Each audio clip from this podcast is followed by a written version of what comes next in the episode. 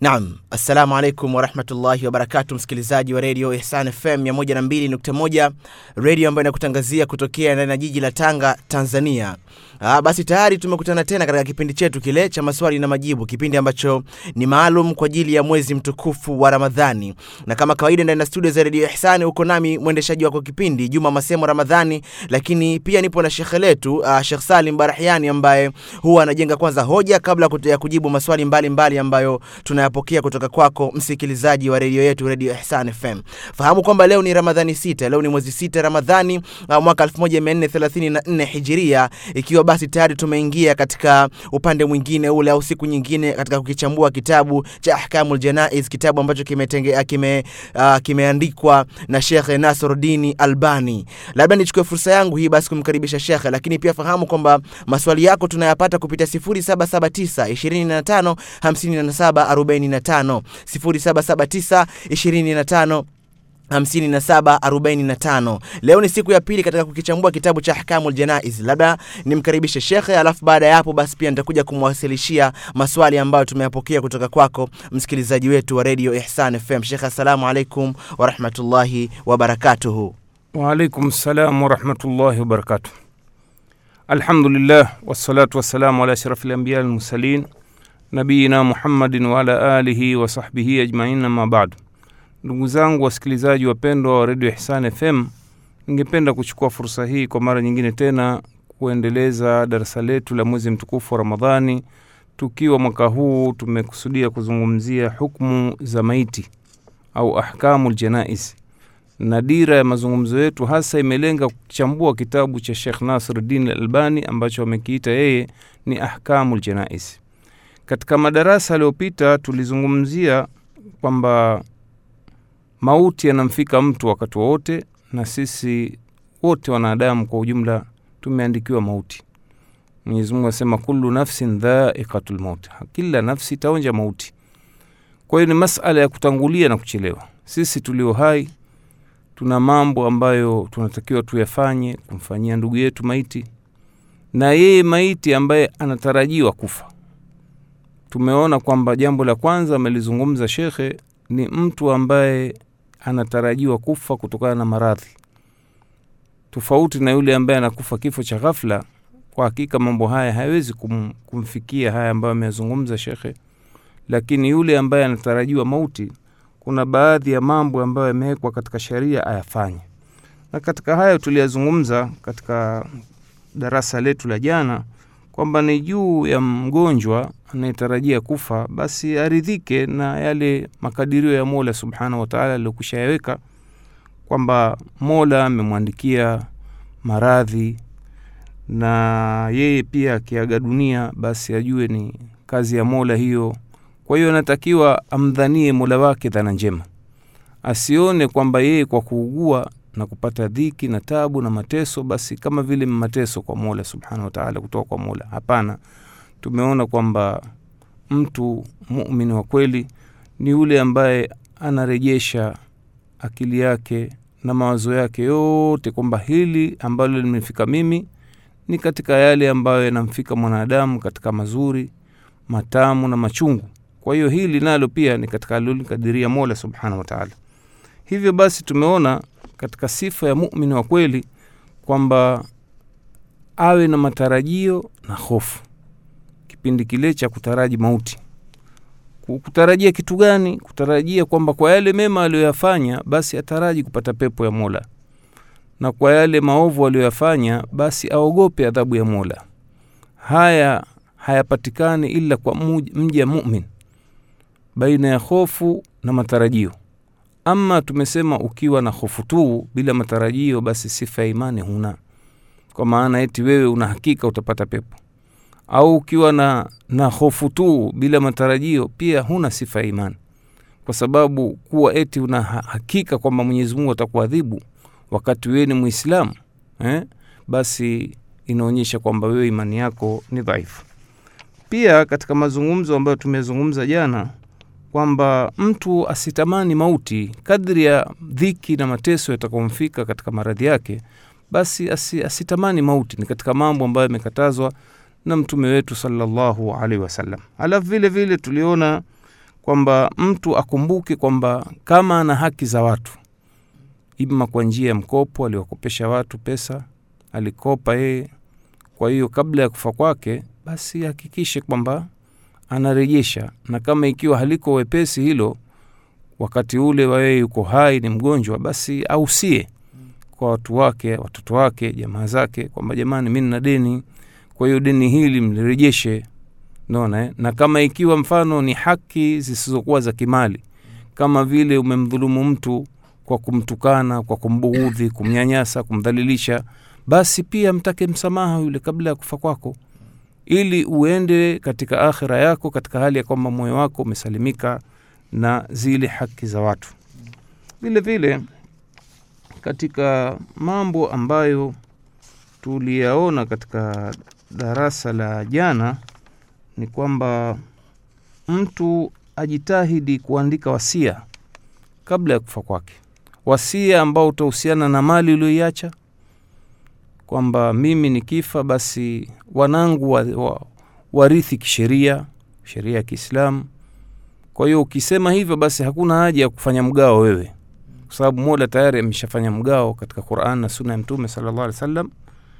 Na wasia hasa wa kimali watakiwa kuwaandikia wale ambao sio warithi kwa sheria ya kiislamu. Kwani mtume salllah alih wa sallam anasema ina allaha kad ata kula dhi, haqin haqahu fala wasiyata lilwarithi. Hakika mwenyezi mungu amempa kila mtu haki yake. Kwa hiyo hakuna wasia tena kwa mtu ambaye ni mrithi.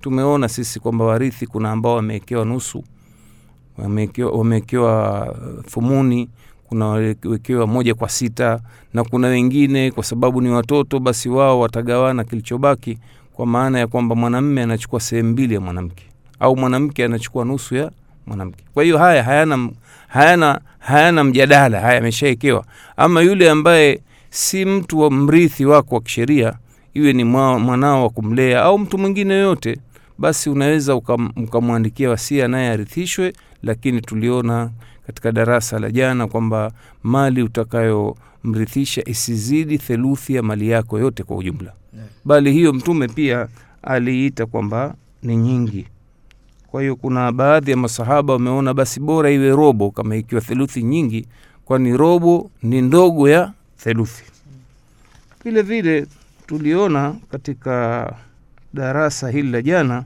kwamba imeharamishwa kuleta dhara katika wasia yaani mtu asiandike wasia ambayo utakuja kuleta madhara kwa warithi wake unaona eh? kwa mfano ikawa amependelea katika urithi akatia wasia kwamba mwanangu fulani apate zaidi kuliko wenziwe Mm. wa kiume au akamdhuru mwanamama ambaye ni mkewe huyu asipewe kabisa au binti yake asipewe. Ah, huo wasia kwa sheria unaitwa batili lazima baada ya kufa huyo marehemu basi watu wagaiwe kwa mujibu wa mtazamo wa kisheria. Halafu vile vile tuliona katika darasa letu la mwisho jana mazungumzo ya mwisho kwamba mbali ya wasia wa kimali pia kutokana na haya maharibiko yaliyoingia ya mambo ya maziko na mauti watu wametiatia mambo mengi katika mambo haya. Mm. hasa mambo yanayohusiana na maiti. Mambo ambayo twasema ni ya uzushi au bida kwa lugha ya kiarabu. Mm. kwamba kuna hatari wewe ukifa watu wakakufanyia yale mambo ambayo hamridhishi mwenyezi mungu subhanahu wataala kwa hiyo ni vyema katika wasia wako tumeona uandike hasa yale ambayo hutaki ufanyiwe ambayo dini hayataki basi waambie watu kwa kwa mchanganua sa jambo hili mi silitaki hili silitaki hili msinifanyie hili nisifanyie na atakaye nifanyia basi mimi siko radhi naye. Mm. aeleze wazi hivyo. Na haya tuliona maneno ameyasema mwanachuoni wetu wa madhehebu yetu yaliyoenea katika afrika mashariki eh, alimamu nawi eh, katika kitabu chake ma, mashuhuri kitabu ambacho kinaitwa al adhkar akasema kwamba inapendeza kwake yeye huyo mtu ambaye anatarajiwa kufa tena mapendezo yaliyokokotezwa kwamba awahusie kuwa mbali na yale ambayo yamekuwa ni ada kwa watu hivi sasa Mm. katika mambo ya uzushi unaona eh? Mm.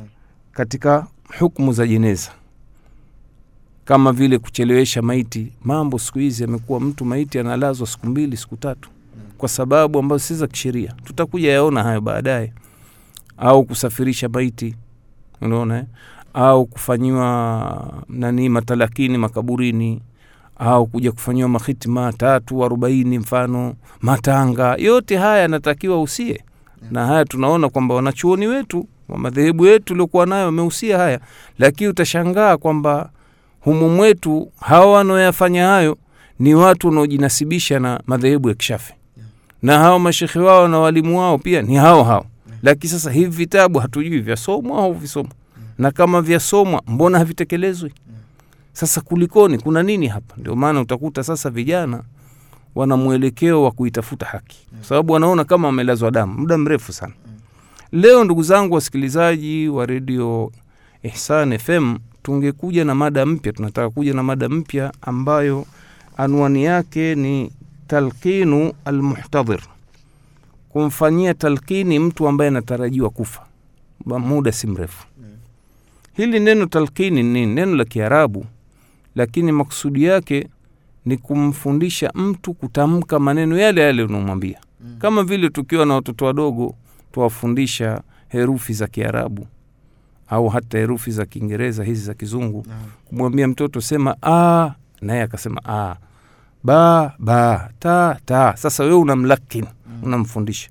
Au a a b b c c. Sasa huku kwenye talkini tutaona kwamba mtu akifikiwa na akitarajiwa kufa basi wale waliomzunguka pale basi wamfanyie talkini kwa kumtamkia shahada.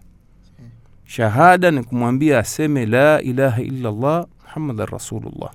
Ndio maana ya talkini hiyo iliokusudiwa kwa mtu ambaye anatarajiwa kufa na tunaona haya ni maagizo ya bwana mtume salllahu alehi wasallam. Anasema lakinu amwatakum la ilaha illa llah man kana akhira kalamihi la ilaha illa llah inda lmauti dakhala ljanna anasema mtume salllah alehi wasallam wasemesheni maiti zenu au kuwafundisheni maneno ya la ilaha illa llah kwani yeyote atakayekuwa kuwa mwisho wa maneno yake katika uhai wake ni la ilaha illallah wakati wa kufa basi ataingia peponi. Ataingia peponi. Kwa hiyo hapa utaona kwamba hili ni agizo kwa sisi tulio hai kumfanyia ndugu yetu ambaye tunamtarajia kufa. Hapa tunaona fadhla ya kutamka la ilaha illallah neno la tauhidi hili.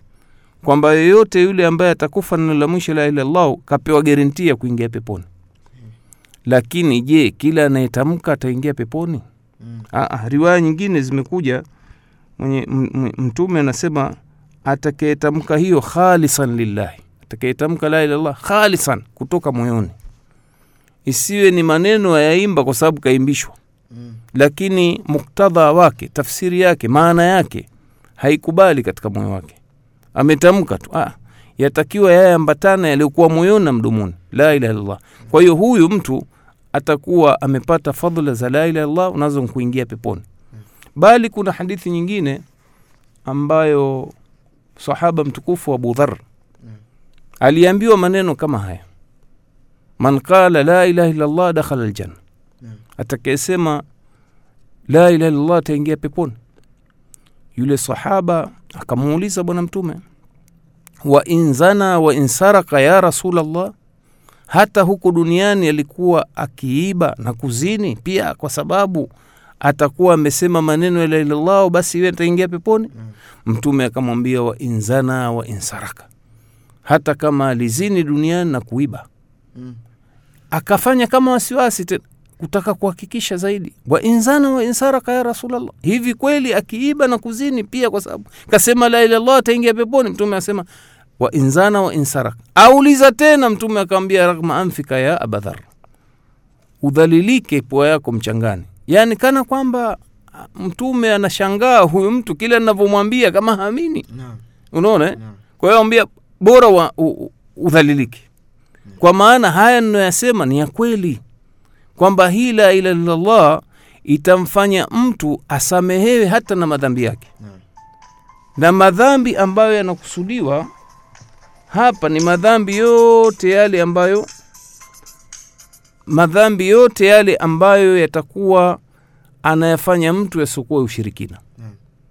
hata yawe madhambi makubwa kiasi gani. Unaona eh? yatakuwa atasamehewa.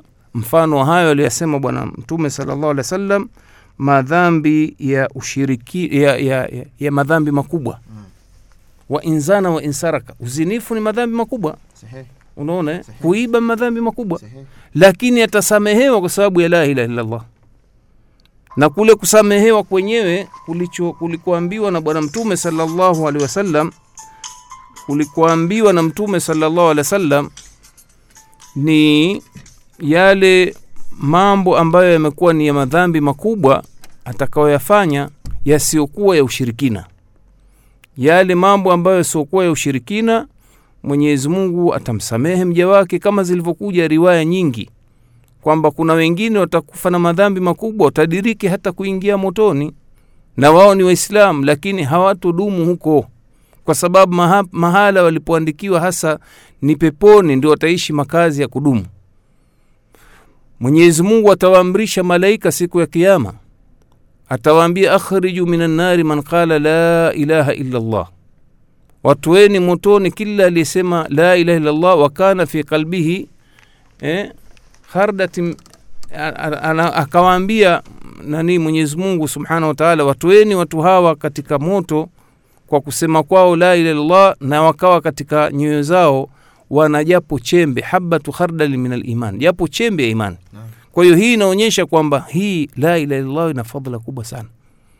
Kwa hiyo mwislamu akikaribia kufa tumkumbushe Mm. unaona eh? kama ilikuwa atabahatika kuisema ila ilallahu basi ni kama vile tumemsaidia kuipata pepo ya mola subhanahu wa taala vile vile katika mambo ambayo sisi twatakiwa tufanye an yaduu lahu wala yaqulu fi hudhurihi illa khaira amwombee mola katika wale watu waliokuwa naye yule bwana anatarajiwa kufa na asizungumze isipokuwa kheri kwani mazungumzo yote ambayo atayazungumza ajue kuna malaika hapo wanaitikia amin Mm.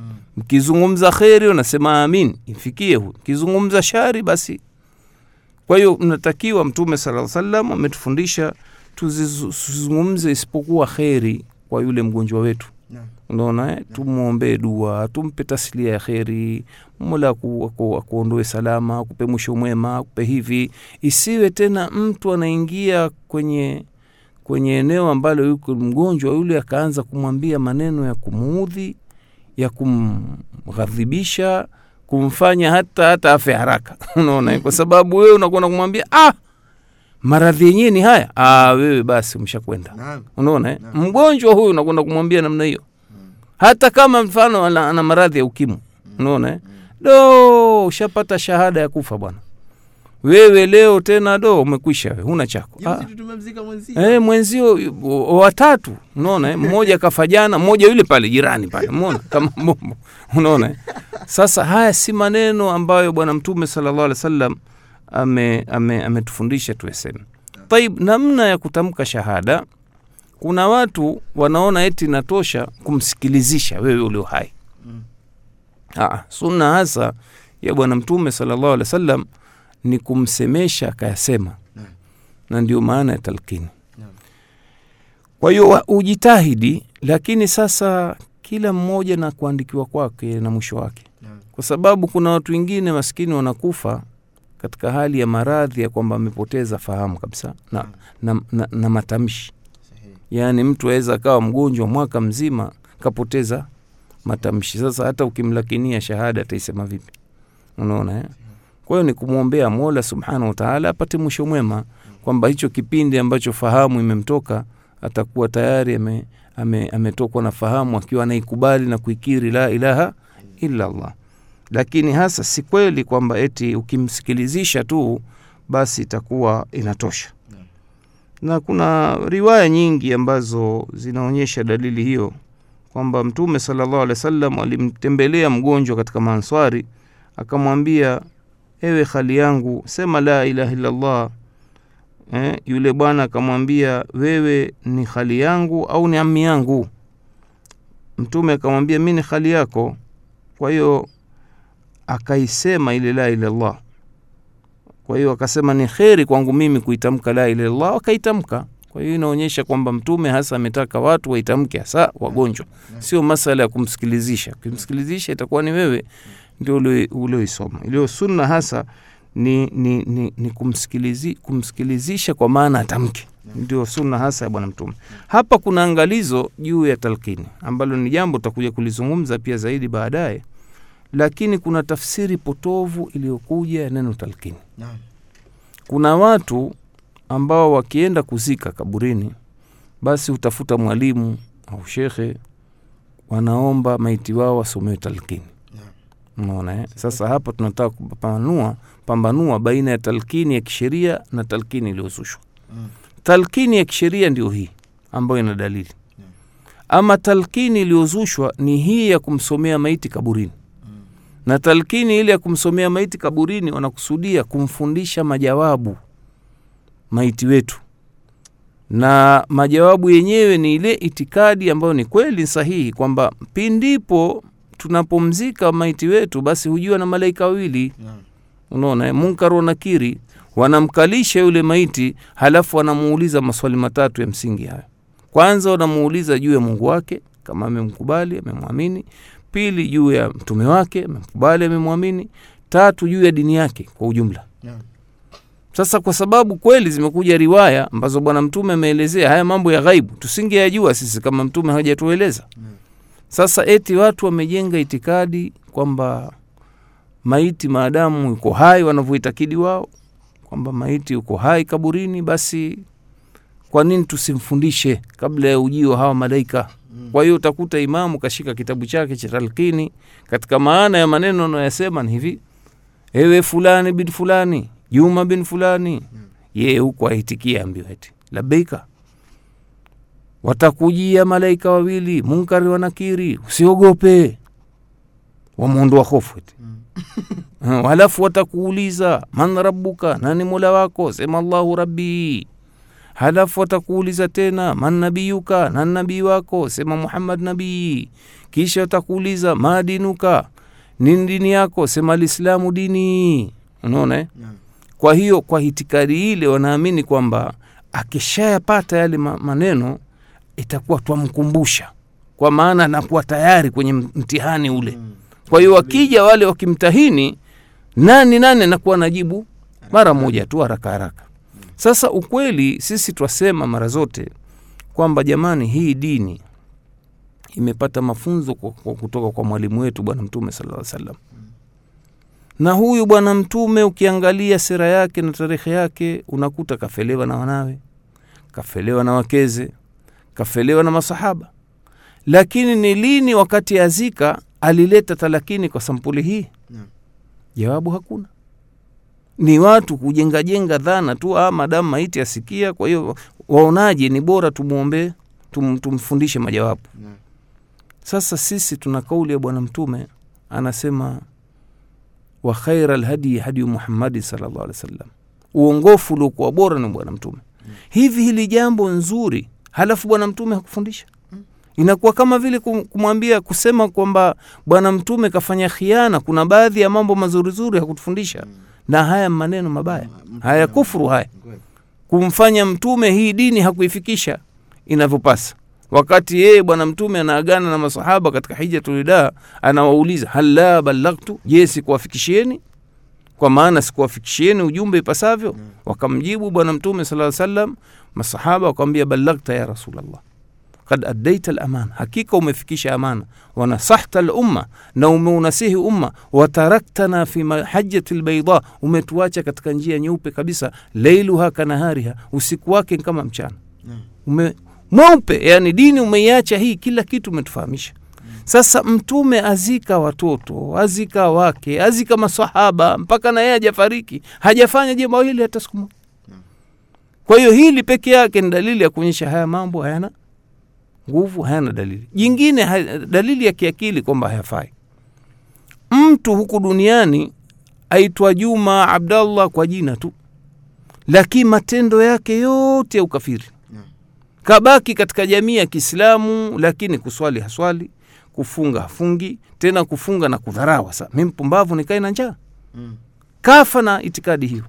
Mimi nswali ni nieke nanii paji langu chini kwani mi mbuzi ni natafuna majani. Mm. Unaona eh?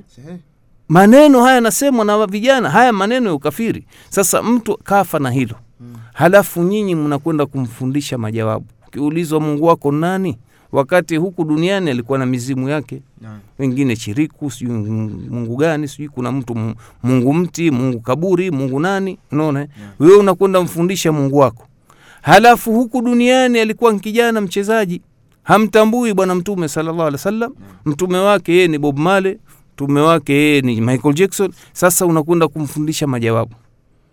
Wakati yuko kwenye mtihani pale Naam. kuna watu wanatakiwa kuna kuna viumbe ambao malaika wawili wamsaili pale. Sasa wanakuja kumsaili wewe wamfundisha majawabu. Hata kama ni chumba chumba cha darasa kuna invigileta pale unaita msimamizi wa mtihani. Hivi wewe mwalimu unayefundisha wale watoto waweza ukaje? Jamani hii mbili mara mbili andika hapo nne. Na yule mvijileta limekaa tu. Labda umelipa rushwa.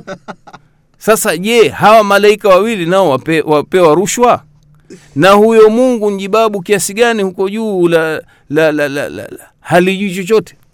Mambo yote yafanyika huku alafu tena baada ya hapo eti wanatoa majawabu yaliyo sahihi mungu hajui huko kwamba amedanganywa na malaika wamedanganywa halafu eti malaika umwambia mola huyu mja wako mwema mfungulie milango ya pepo. Ah. mungu kakaa gereshwa huyu mungu huyu.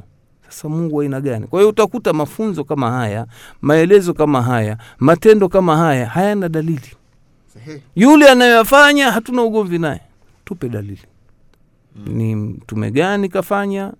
Wakati gani au sahaba gani katika makhalifa wangofu au katika masahaba nao pia wamefelewa baada ya kufa kwa mtume. Ni nani alisimama akasoma talakini? Kwa hiyo haya takuja yazungumza kwa urefu zaidi lakini kwa ufupi talakini tunasema iko ya kisheria na iko ambayo sio ya kisheria. Halafu hii hii utakuta wameitumia hii hadithi ya talakini ya kisheria lakini wamefanya khiana katika kuitolea dalili hii.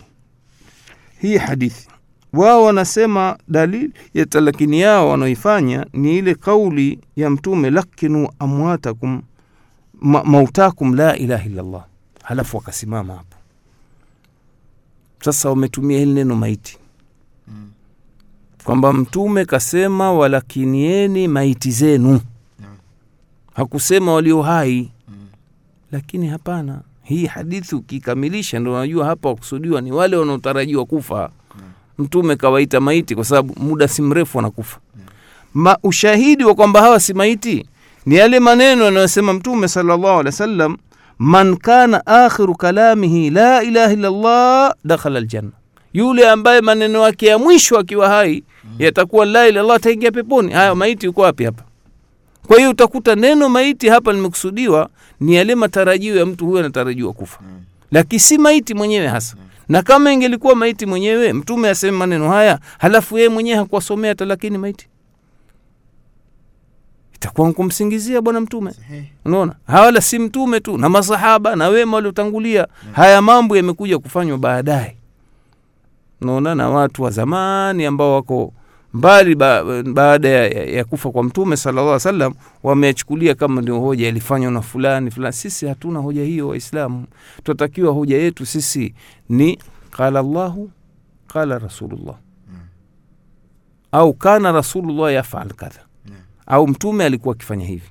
Ama sisi kwamba eti jambo twalinasibisha na dini halafu twaliweka kwa mtu ambaye si Mwenyezi Mungu kwa, kwa, kwa mtu ambaye si mtume sallallahu alaihi wasallam wala si kauli ya Mola subhanahu wataala tuambia hatukatai kuna kauli za mashekhe jitihada, lakini sharti ya msingi shekhe akizungumza yeye anaambatana na nini? Na kauli ya Mola na suna nani? Ya bwana mtume sallallahu alehi wasallam. Vile vile ndugu zangu katika imani, kuna tabia ambayo nayo tumeijenga Waislamu walio wengi ambao hatufuati mwenendo sahihi bwana Mtume. Shekhe anasema wa ama qiraatu surati Yasin indahu wa tawjihu nahwa alqibla falam yasihu fihi hadith.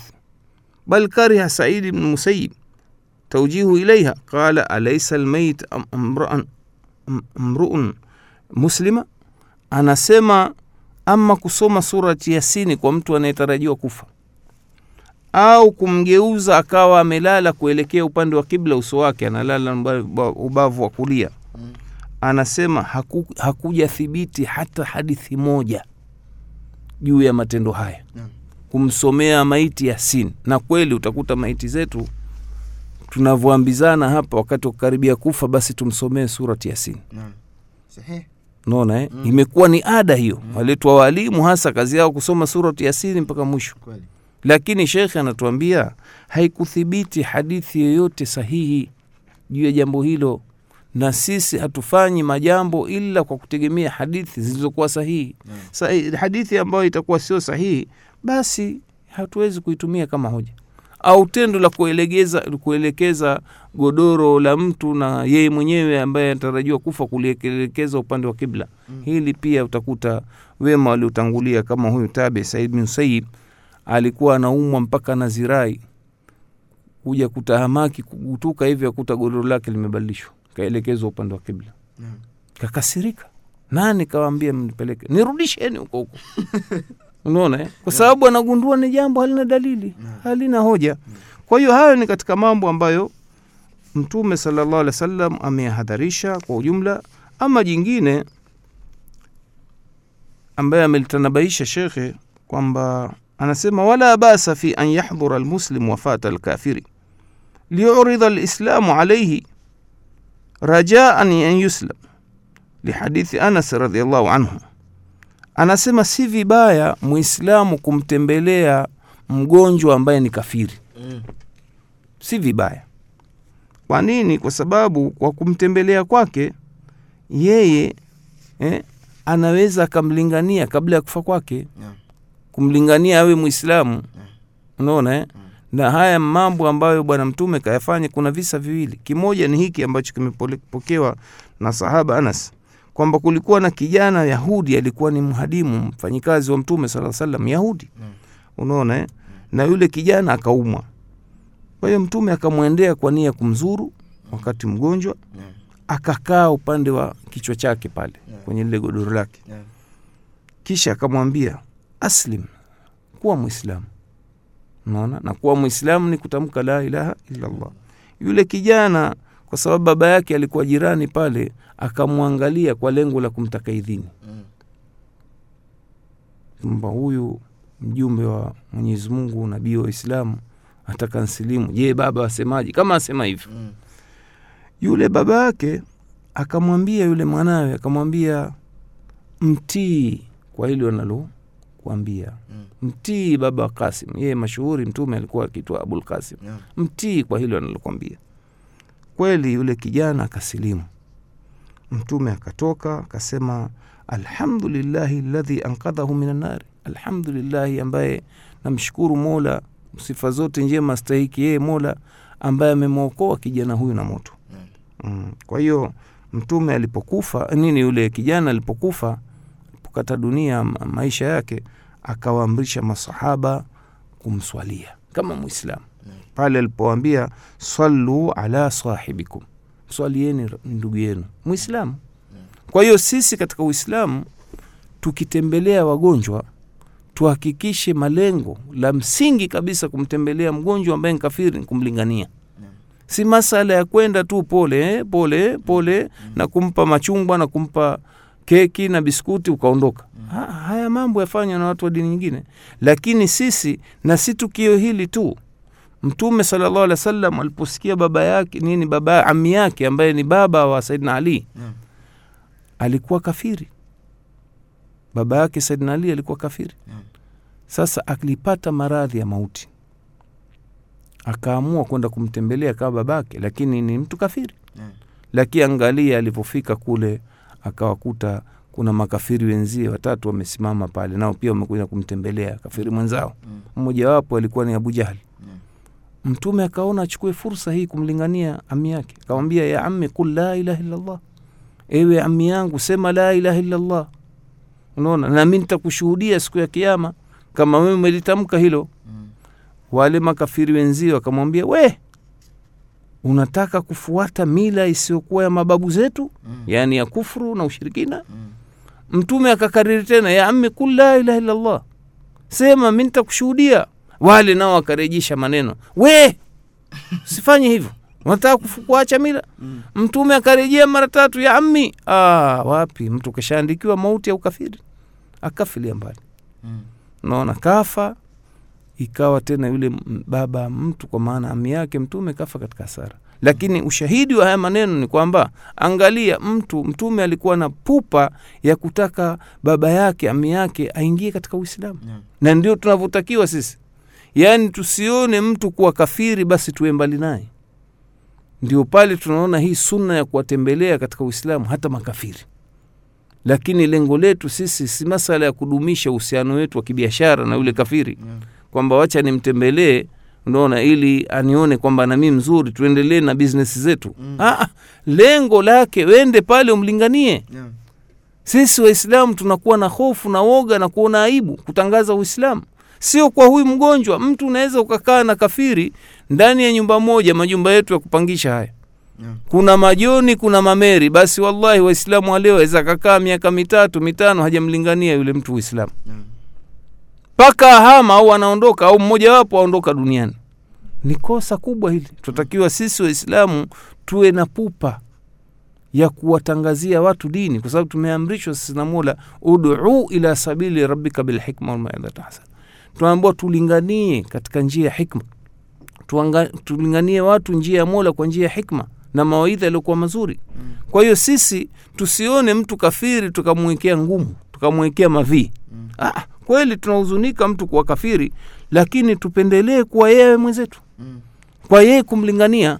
Sasa mtu unaweza ukawa wasoma shule primary sekondari wasoma na mwanafunzi mwenzio ambaye nkafiri mnaenda mpaka chuo kikuu na mwanafunzi kafiri. Hata siku moja hujamwaridhia uislamu.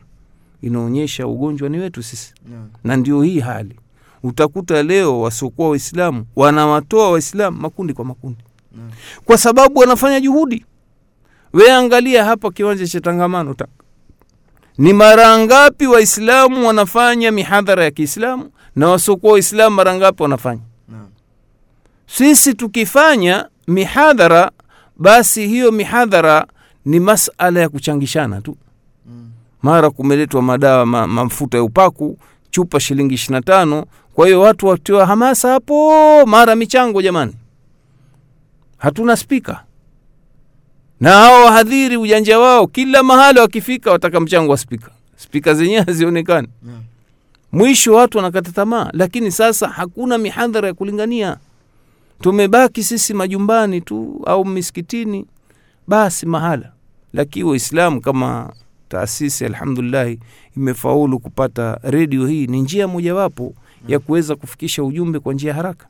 Naona usikae ukasubiri eti watu wajikusanye e, viwanjani. Ah, alhamdulillah ukikusanya watu viwanjani wamezidi ni watu mia nane. Lakini redio masha allah watu wangapi tunaona maswali yao wapemba